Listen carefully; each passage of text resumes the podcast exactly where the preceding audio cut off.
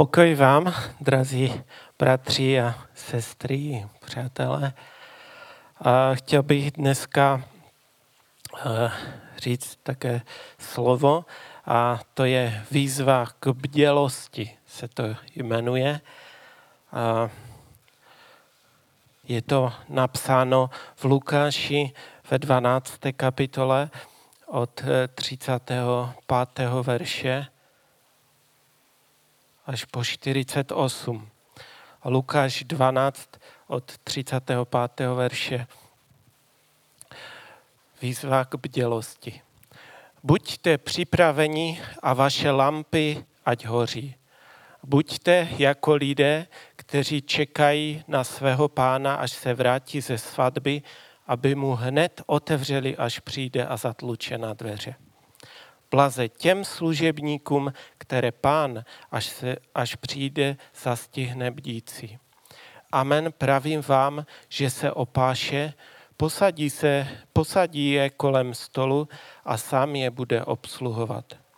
Přijde-li po půlnoci, či dokonce při rozednění a zastihne je vzhůru, blaze jim. Uvažte přece, kdyby hospodář věděl, v kterou hodinu přijde zloděj, nedovolil by mu vloupat se do domu. I vy buďte připraveni, neboť syn člověka přijde v hodinu, kdy se toho nenadějete. Petr mu řekl, pane, říkáš toto podobenství jenom nám nebo všem? On odpověděl, když pán ustanovuje nad svým služebnictvem správce, aby jim včas rozdílel pokrm, který správce je věrný a rozumný? Blaze tomu služebníku, kterého pán při svém příchodu nalezne, že tak činí. Vpravdě pravím vám, že ho ustanoví nade vším, co mu patří. Když si však onen služebník řekne, můj pán dlouho nejde, a začne být sluhy i služky, jíst a pít i opíjet se, tu pán toho služebníka přijde v den, kdy to nečeká, a v hodinu, kterou netuší. Vyžene ho ven, vyže, vyžene ho a vykáže mu úděl mezi nevěrnými. Ten služebník, který zná vůli svého pána a přece není hotov podle jeho vůle jednat, bude velmi bit. Ten, kdo ji nezná a udělá něco, zač si zaslouží biti, bude být méně. Komu bylo mnoho dáno, od toho se mnoho očekává. A komu mnoho svěřili, od toho budou žádat tím více.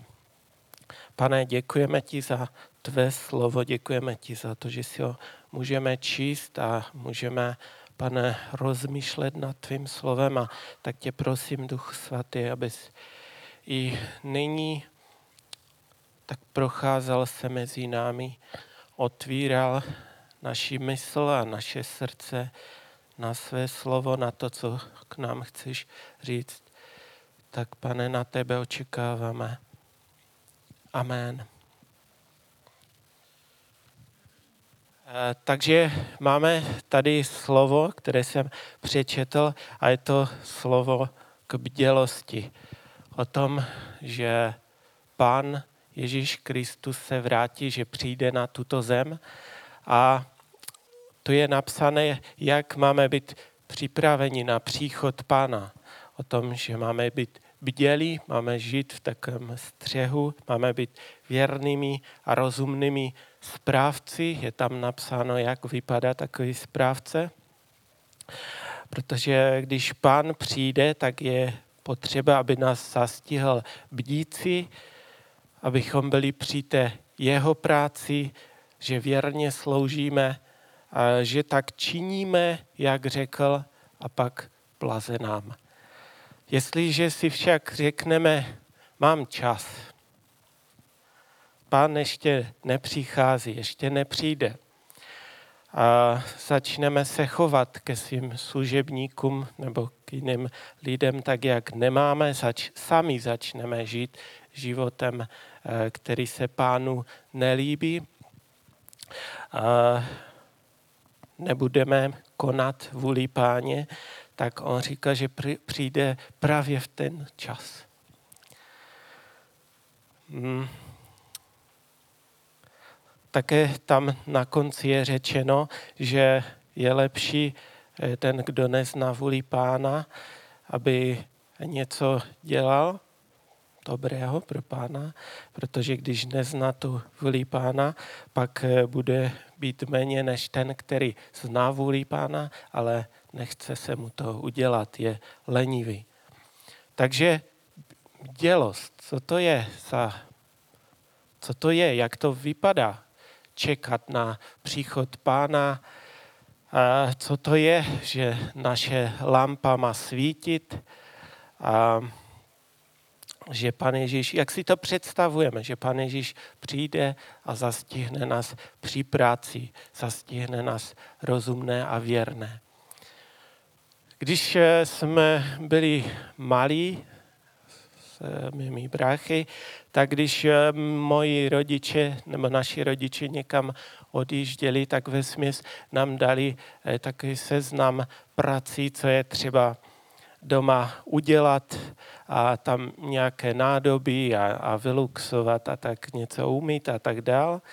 A tak rodiče odjeli a každý z nás měl zábavu volnou.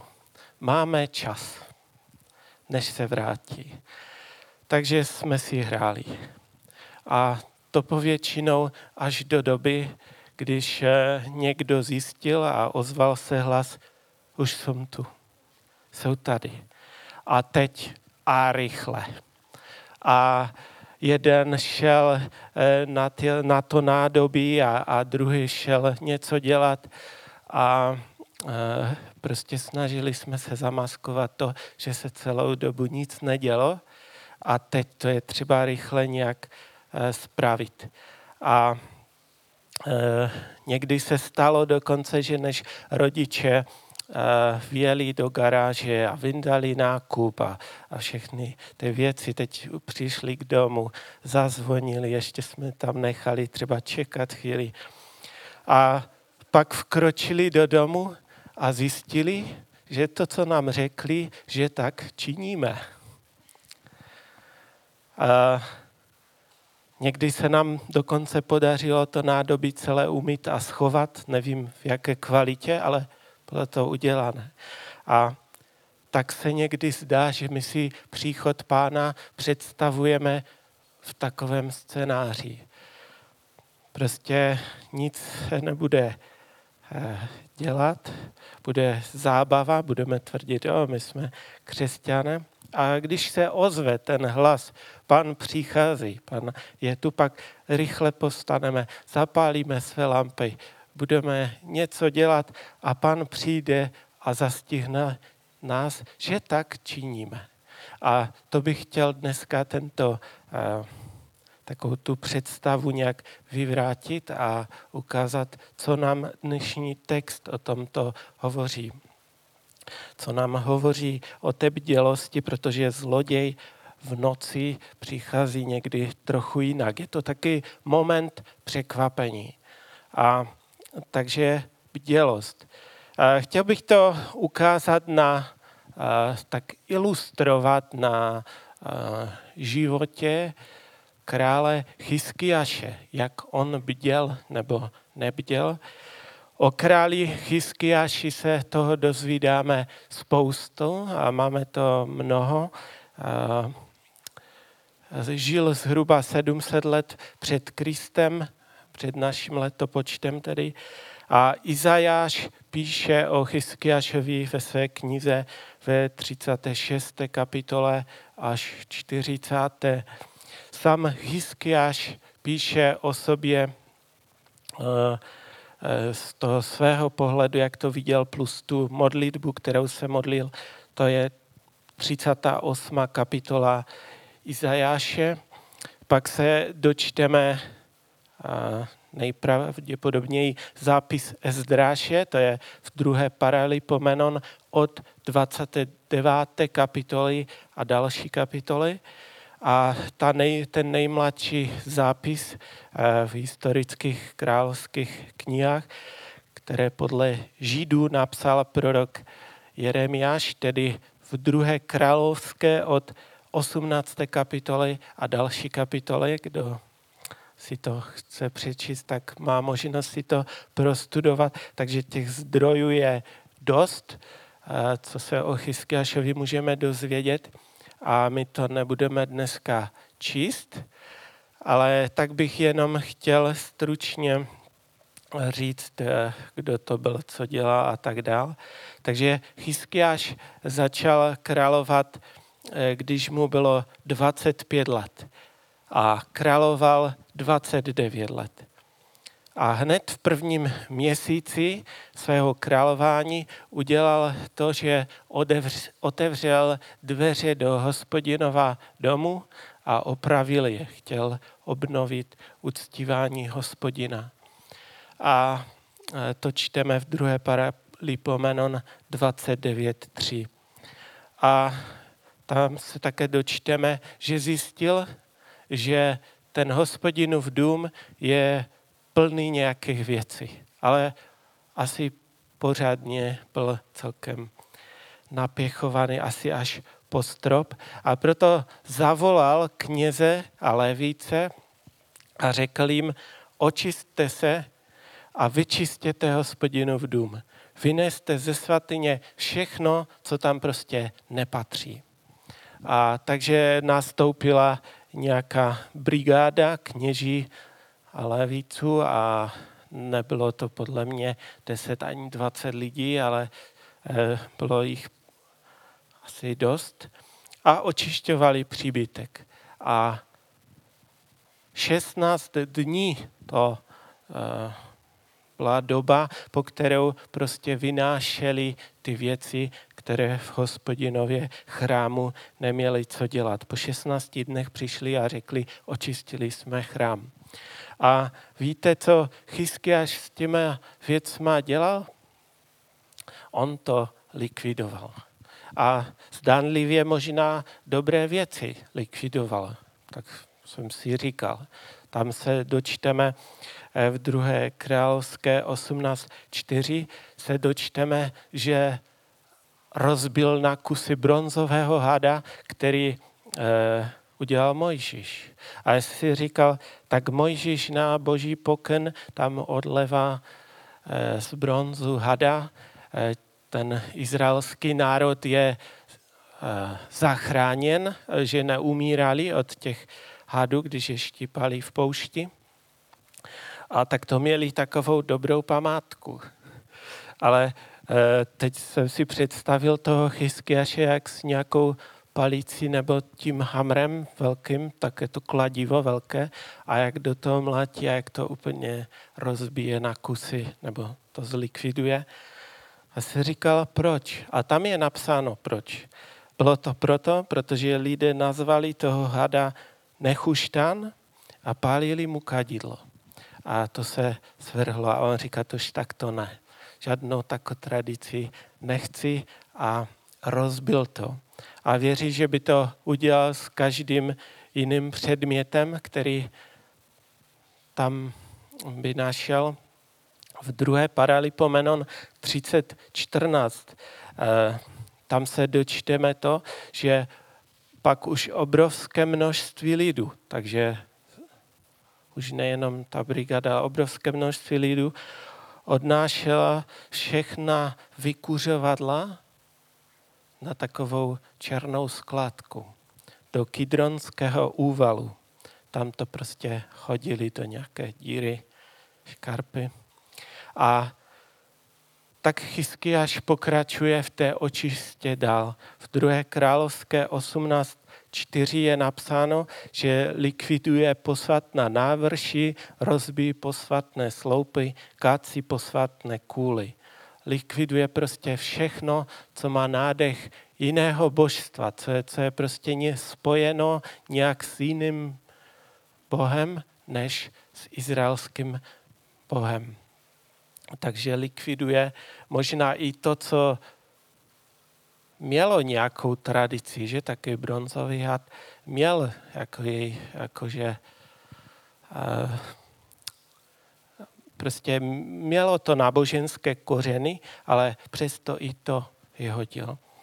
A Když se vyčistil chrám, pak čteme o tom, že v chrámě znova obnovuje službu, znova běží chvály, oběti a tak dále.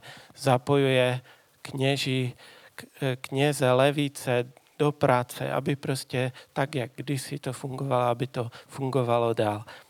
A druhá Paralipomenon osmnáct, třetí verš, pátý verš a další verše, tam, tam je napsáno toto, že Hiskiáš činil to, co je správné v Hospodinových očích, zcela jak to činil jeho otec David.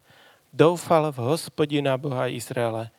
Po něm už nebyl mezi všemi judskými králi jemu podobný, ani mezi těmi, kteří byli před ním. Přimkl se k Hospodinu. Neodstoupil od něho. Dbal na jeho přikázání, tak jak je Hospodin dal Mojžíšovi. A Hospodin byl s ním. Dál se pak dočteme o tom, že Hiskiáš tam porazil ty nepřátele a Bůh ho vytrhával. Dozvíme se o to, o těch modlitby, které se modlil, jak volal k Hospodinu. Nejznámější příběh je nějak víc rozepsán. Bylo to teda, když Sanherib přijel, oblehl Jeruzalém a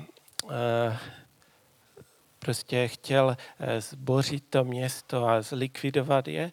A on tam pokřikoval prostě na ty obyvatele Jeruzaléma a, a říká, na co spoléháte, že chcete zůstat v obleženém Jeruzalémě?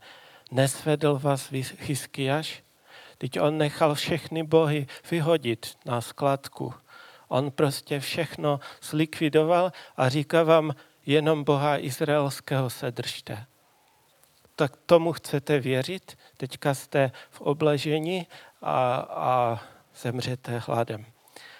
Že by vás Bůh dokázal vysvobodit z mých rukou, ať vás Hiskiáš nepodvádí a ať vás nesvádí, nevěřte mu. Žádný Bůh, žádného pronároda ani království nedokázal vysvobodit svůj lid z mých rukou ani z rukou mých otců. Ani vaši bohové vás z mých rukou nevysvobodí. To tam pokříkoval ten nepřítel Sanherib. A je z toho zřejmé, že nejen všichni okolo Hiskiáše, ale i nepřítel viděl a věděl, že Hiskiáš se plně spoléhá na Boha. Nejen ti nejbližší, ale i to okolí. Když čteme o těch různých králích, tak se dočteme, že různí králové spoléhali třeba i na svoji logiku a na svoji strategii a hrali prostě takovou nějakou hru, obchodovali tak různě a, a, a brali si třeba manželky, že jak to, myslím, Šalomon si vzal manželku egyptského, vzal si dceru egyptského krále a to, je, to byla taká strategie, to už měl tak trochu zajištěno, že ten Egypt na něho nepřijde, přece nebude táta bojovat proti dceři. Že? A, ale tady, když si to, se na to dívám, na toho Hiskiáše, tak on to bere úplně z jiného konce.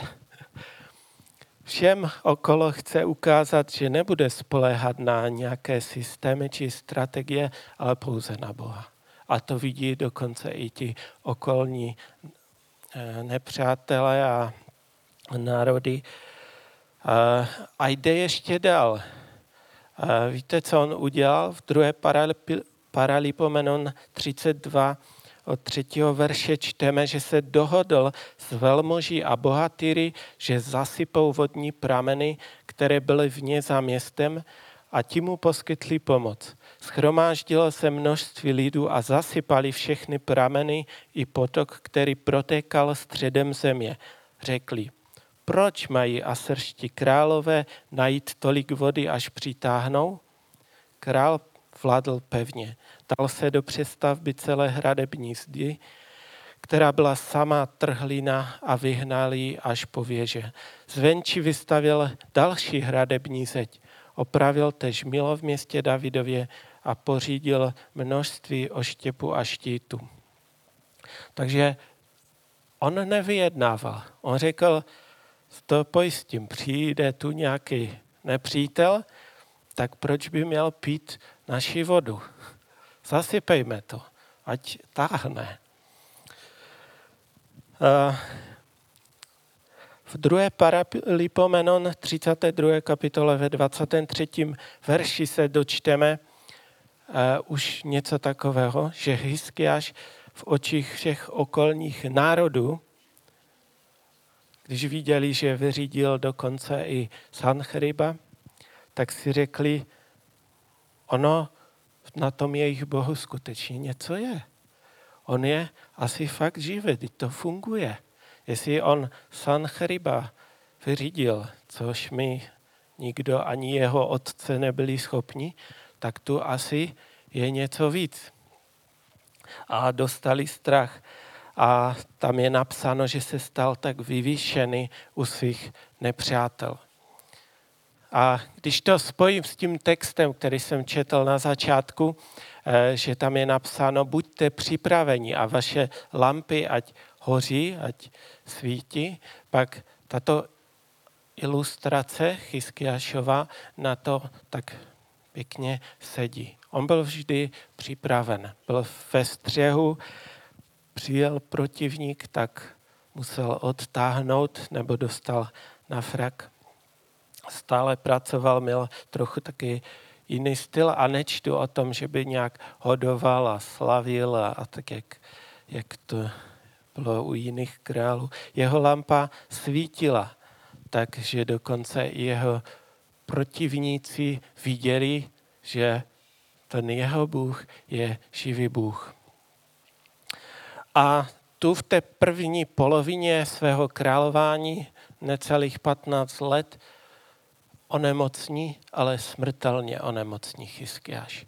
A nebyla to nějaká asi chřipka, protože mu bylo jasné, tam, když čteme tu modlitbu, že mu bylo jasné, že rána nedožije, že do rána bude hotov.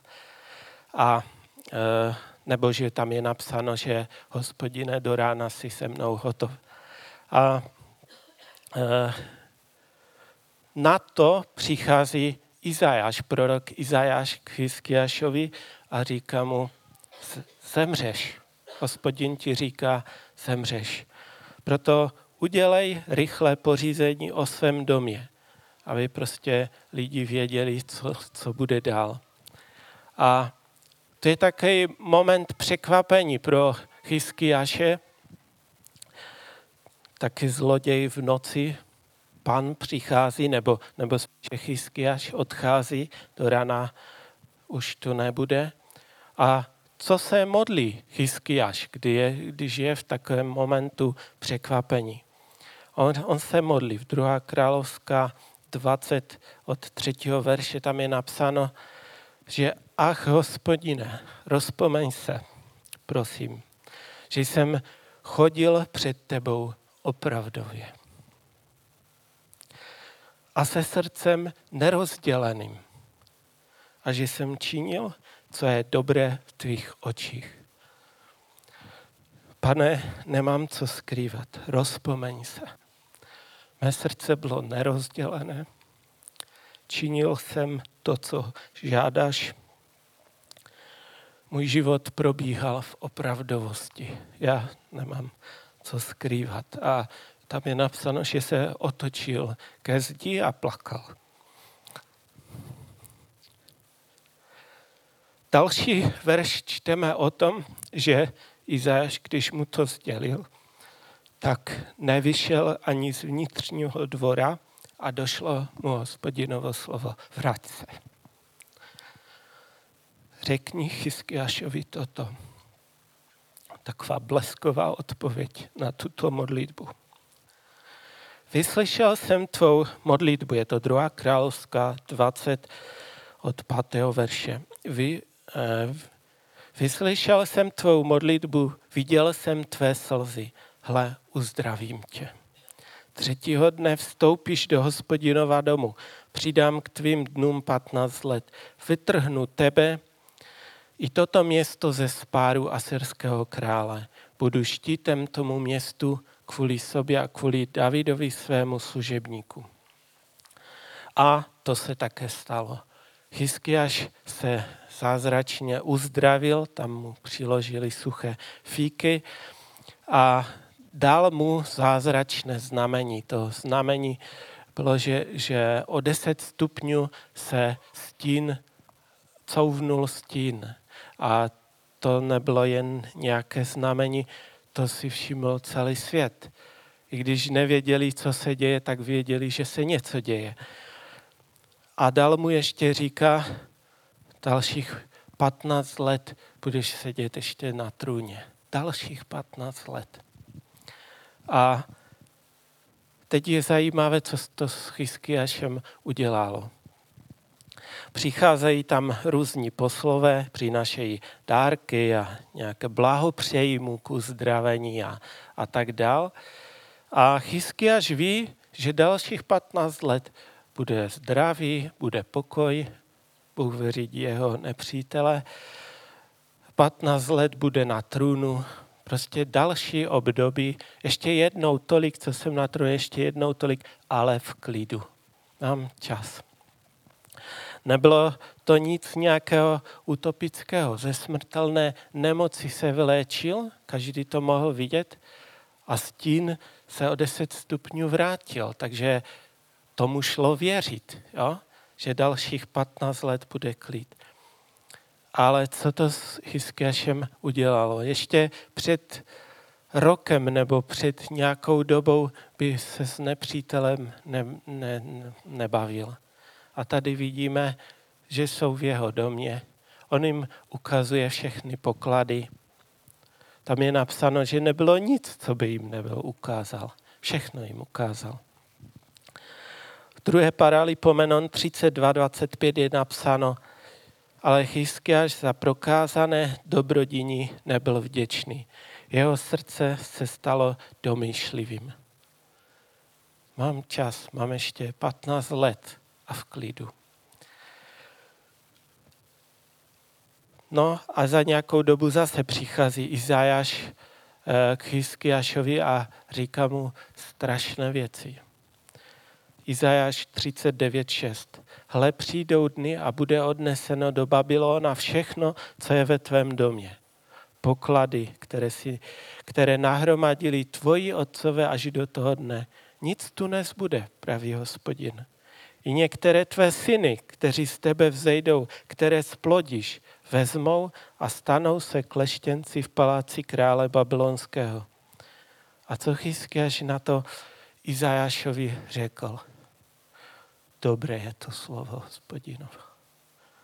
Dobré je to slovo, které jsi mluvil. A dodal, jen ať za mých dnů je klid.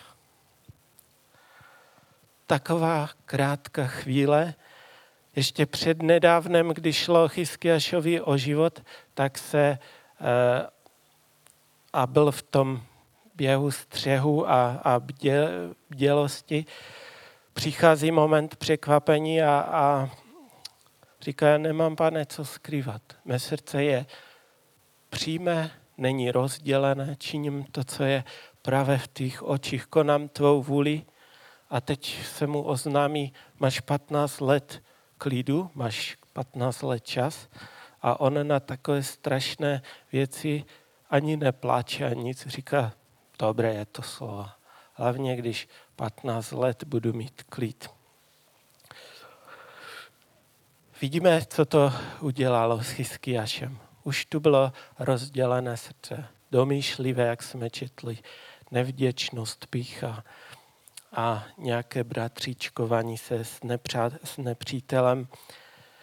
Také čteme o tom, že v druhé Paralipomenon třicet dva dvacet pět, že hned také Judu i Jeruzalém postihlo Hospodinovo rozlícení. Není to tam přesně napsáno, co se tam dělo, ale byl překvapen. A na základě toho pak čteme dál, že se pokořil před Hospodinem i s celým Jeruzalémem a hněv Hospodinův za životech Hiskiáše nedolehl. Ale chci ukázat, co to s nimi udělalo. Prvních patnáct let králování Hiskiáš byl, tak v, té, v tom obraze řečeno, dobrým správcem. Žil ve střehu, bděl. Dělal své denní pracovní povinnosti. Od kanceláře až po toho zedníka asi až ne, ale vyhnal tam ty zdi, jak je napsáno. Až přišel moment překvapení a on říkal, Pane, jsem, mé srdce je přímé, pravé, nerozdvojené, konám, co chceš. A dalších patnáct let, nebo aspoň ten začátek eh, toho králování, mu bylo řečeno, máš čas, patnáct let. A patnáct let nepřítel tě Jeruzalém nezorá, že? A on si možná řekl, no můžu vypnout, můžu polevit v takovém tom bdění, můžu si spočnout a hned tu bylo to boží rozlícení, kdy na strašné slovo hlásí, dobré je to slovo. Hlavně, že budu mít tady patnáct let klid. Co se to s tím Hiskiášem stalo? Je to taková ilustrace, kterou eh, chci použít právě k tomu textu, který jsme četli a vede mě to k zamýšlení. Buďte připraveni a vaše lampy ať hoří. Vede mě to k zamýšlení o tom bdělosti a o správcovství, o věrnosti a rozumnosti. Jak, jakou modlitbu bych se já modlil dneska? Jakou modlitbu by ses ty modlil dneska, kdybys věděl, že zítra ráno už budeš, nebudeš? Byla by ta modlitba, Pane, běh jsem doběhl, víru jsem zachoval, chodil jsem před tebou v přímosti se srdcem nerozděleným. Konal jsem to, co se ti líbilo. Přijmi, Pane, ducha mého. Tak se modlil Štěpan. A nebo by naše modlitba vypadala trochu jinak. Co teď? Co dělat? Rychle aspoň pokání a napravit to, co, jak žiju. Já už od svého mládí žiju s tím vědomím, že tady nebudu návěky a je to vlastně kvůli takové té mé vrozené vadě srdce. A když mě vyšetřovali, když jsem byl ještě malý, tak ti doktoři, nebo ten doktor mi říká, to máte takovou kosmetickou vadu srdce. Ptal se mě, jak, jestli mi to nevadí a tak dál. Jsem říkal, že ne. No, to je taková vada, to mají i někteří vrcholoví sportovci. Teď mi tam jmenoval nějakého hokejistu a ještě někoho. A pak říká, no a oni tak jako hráli a jenom se převrátili a nebyli. A se říká, tak vy mi jako říkáte, že můj večer už není jistý. A zhruba tak před dvěmi, třemi roky možná jsem byl zase na také kontrole a ti doktoři se tam zase dívají a říkají, to je pořád stejné, to je furt to samé.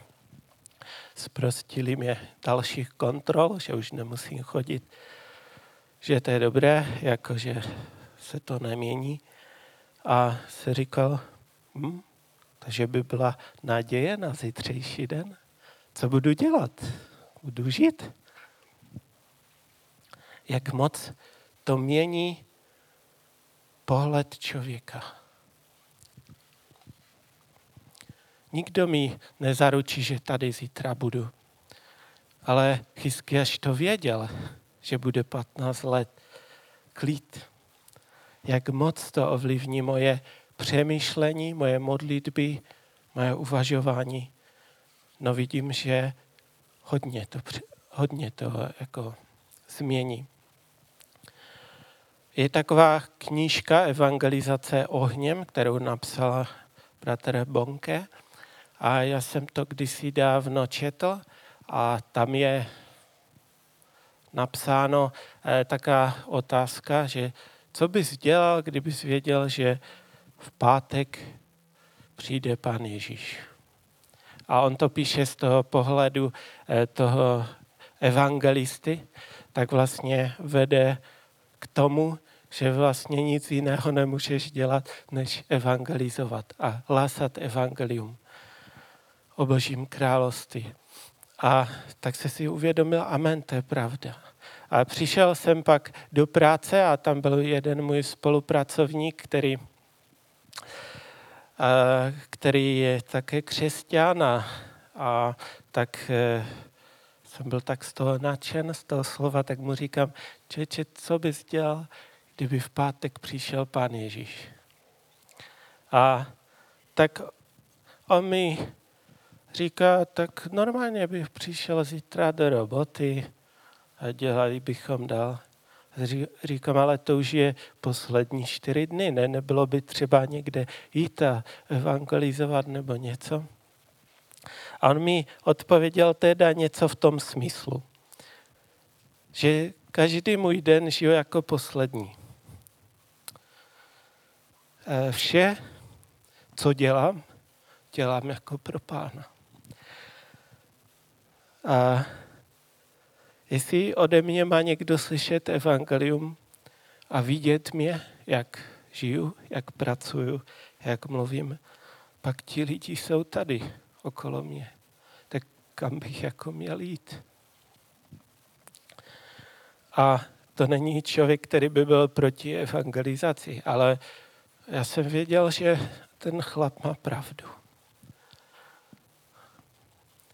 Jeden pastor, Saša, on položil na svých sociálních sítích křesťanům takovou přesně tuto otázku.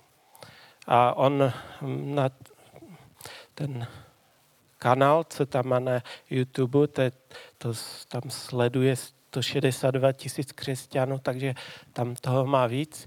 A když tam položil tu otázku, tak ti křesťané mu měli odpovídat, co, co bys dělal, kdyby v pátek přišel Pán Ježíš. A on říkal, že když si četl ty odpovědi, tak by to mohl rozdělit, na dv, by to mohl tak házet do dvou pytlů. Na jedné straně by byly odpovědi typu: v ten den bych si klekl na kolena a vyznaval své hříchy a činil pokání a snažil se o to, abych prostě neudělal prostě něco špatného, abych tam prostě, abych byl čistý, že? Svatý, pravě očištěný, a když Pán Ježíš přijde, tak bych tak naproti němu vyšel očištěný, taky radostný. Druhý typ odpovědí bylo, neudělal bych nic, neproběhla by žádná změna. To, co dělám dnes, bych dělal i zítra. Dál bych pokračoval stejným tempem jako dosud. Dál bych rozmnožoval, obracel a investoval své hřívny jako doposud, aby ještě aspoň těch posledních pět dní je rozmnožil nějak. A tak se dá říct, že naše, nebo e, může být taká skupina křesťanů, kteří věří tomuto tvrzení, že když Pán přijde na zem, nebo když my odejdeme, tak nečekaně při nějaké autohavarii třeba, a Pán Ježíš tě načape u toho, že jsi nějak poskvrněn hříchem. Načape tě, že jsi nestihl učinit pokání. Pak půjdeš do pekla. Ale jestliže se ti podaří udělat pokání v té poslední minutě ještě než zemřeš. Jestli přijde přesně před tím, než prostě ty se mu nějak poddáš. No nejlépe by bylo, aby se zmodlil a pan Ježíš přišel. Nebo by jel na misi a pan Ježíš by přišel. A aby dělal třeba nějaké dobré skutky pro pána, nebo jeho skutky. A, a to bys řekl, o, tak to, to teď to mi vyšlo. Zastihl mě, že tak činím. A si říká, je to správná teologie? Možná pro Lotra na kříži to je správná teologie, ale tento náš dnešní text a jiné texty nám takto uvažovat nedovolují. Tam je napsáno, buďte připraveni a vaše lampy ať hoří, ať svítí. Takhle máme přemýšlet. Naše připravenost má být taková, že když pán přijde a zaklepe, tak my mu hned otevřeme. Naše připravenost má být tak, jako bychom čekali v noci na zloděje a nedovolili se mu vloupat do domu. Naše lampa má hořet, má být, má stále svítit, má stále plnit funkci, má být, ne, prostě má dávat světlo, má, má fungovat. Tam je napsáno tak, jak ten správce, který byl ustanoven, aby přinášel pokrm svým služebníkům. A pan Ježíš říká, a kdo je dobrý a rozumný správce? Je to ten, který tomu služebnictvu, když má rozdávat pokrm, tak ho nechá hladovět, nechá ho vychrtnout, nechá ho zemřít. Až se ozve hlas, tak se řekne, rychle rozdělujeme pokrm. Když jak pan přijde, tak zjistí, že prostě jsme celou dobu leželi a že polovina služebnictva je, jsou mrtví. Mm, ale když pán přijde a uvidí, že tak činíme, jak říkal, uvidí, že jsme zrovna nemusíme dávat pokrm, zrovna budeme na svačině. Budeme mít pauzu. Ale pán přijde a zjistí, že tak činíme. Jo? Takže služebník, co dělá služebník? Služebník dělá všechno to, co mu pán přikázal, i když pán tam není. Věrný služebník dělá to, co má dělat, když on tam zrovna není. Věrný správce spravuje to, co mu bylo svěřeno, když tam pán není. A věřte mi nebo ne, kdybychom byli špatným správcem, lenivým správcem a pán by přišel a ty bys dostal echo, pán jde, tak za tu dobu se to nedá spravit. Buďme připraveni a nebo buďte připraveni a vaše lampy ať hoří, tam je napsáno.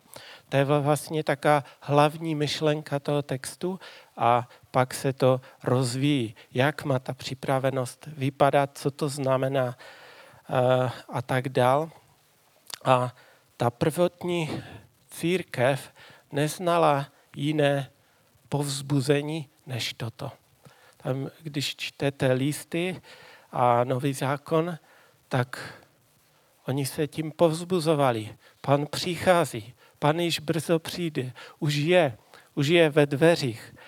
A vlastně ta první církev žila s tím postojem, že pan je překvapí, že přijde. A věřím, že, že i to je uh, taká norma pro nás křesťany, kristovce, že budeme takhle žít v tom, v tom bdění. nespoléhat na to, že patnáct let máme čas. Ale přemýšlet tak, že Pan Ježíš už přichází. A jak prakticky v našem životě ta lampa svítí, jak to vypadá. A zase se můžeme poučit od Hiskiáše. První, co Hiskiáš udělal, když začal královat, otevřel dveře chrámu a povyhazoval všechno, co tam nepatřilo.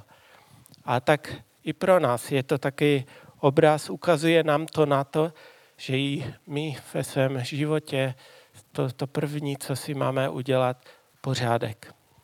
My jsme chrám, pokud jsme uvěřili, tak jsme chrám Božího ducha. Duch Boží v nás má přebývat, ale třeba vyhodit všechno, co se nespojuje s Duchem Božím, co, co nemá nic společného s Bohem.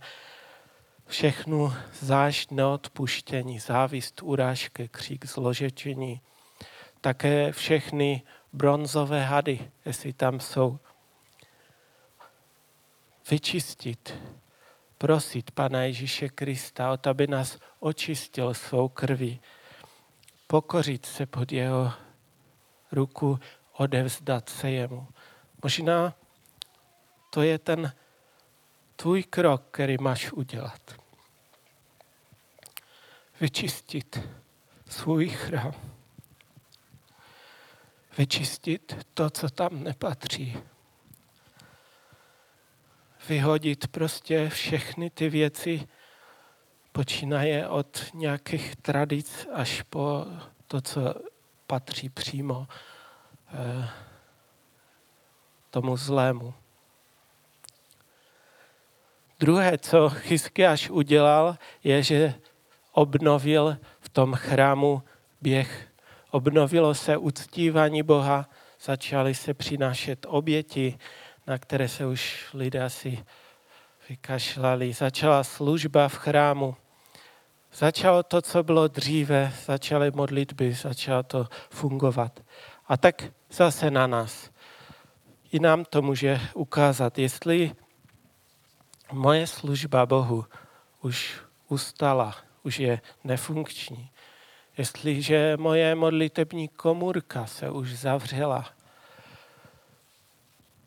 Jestli tu není ani těch modliteb, které by se dalo sepsat. Není ten život s Bohem, uctívání Boha nějak nefunguje. Moje Bible už je zaprášena. Pak s mocí Božího ducha, s jeho pomocí třeba znova obnovit ten běh, nastartovat ten život. A možná to je pro tebe, co si máš říct. Nastartuj to, co běželo, a ty si to prostě svým uvažováním o tom, že máš čas, tak prostě se to přestalo dít. A pak to třetí, co se můžeme od Hiskiáše naučit. On měl také klasický život krále. Funkci krále, ten dělal prostě ty věci, co králové dělali, ale to všechno podřídil Bohu. Konal ty své povinnosti každodenní v podřízenosti Bohu. A dělal to jako pro Pána. Dělal to v opravdovosti svého srdce. A šel ještě dál.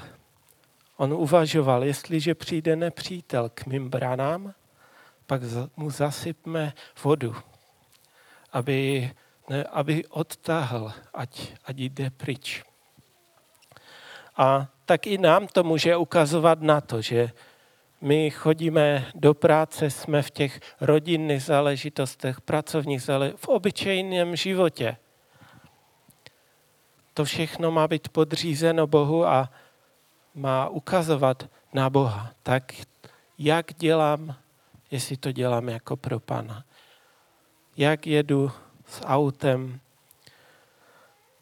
jak se bavím na Facebooku, na sociálních sítích, co tam vyhlašuju, jestli ti okolní a, ne, přátelé nebo to, to okolí mé si řekne, on skutečně tomu věří. On skutečně na Boha spoléhá. Když tě uvidí v práci, tak řeknou, mohl by si to odnes, ale on věří tomu, co říká. Takže on to neukrade, on to neudělá. A ještě dál. Křesťan uvažuje dál a připraví si, eh, tak jak Hiskiáš říká, jestli nepřítel přijde až k mému domu, přijde až k mému vztahu, až k mé rodině, až eh, blízko v internetu, že? Přijde nepřítel blízko. Tak podniknu kroky k tomu, aby šel pryč, aby se odstěhoval, aby se neudržel. Buďme připraveni, mějme tu hořící lampu. Pan je milostivý a on odpouští, on určitě odpouští každý hřích a každou nepravost. A já tomu věřím. I těm, kteří se prohřešili proti němu, byli mu nevěrní, Pán zůstává věrný. Ale eh, dneska jsem hovořil o tom, abychom byli připraveni. A naše lampy ať hoří, protože nemusíme mít vždycky milost. A tak služme se svým srdcem opravdovým, se srdcem nerozdvojeným. Konejme to, co se Pánu líbí, aby když přijde ten moment překvapení, abychom nemuseli smatkovat, ale abychom řekli, Pane, žil jsem opravdově, běh jsem dokončil, víru jsem zachoval, činil jsem to, co jsi mi řekl. Možná u toho někdy člověk pláče, tak jako Hiskiáš. třicet devět let. Někdo by řekl, že už je starý z těch mladších. Já říkám, že ještě nebyl tak starý, že by ještě mohl požít. Ale on byl připraven. A kež i můj život tak je vždycky, i naše životy, kež tak jsou připravené, hořící, aby to světlo kolem nás stále bylo, abychom nebyli ve tmě, ale ve světle. Tak bych se na závěr chtěl modlit.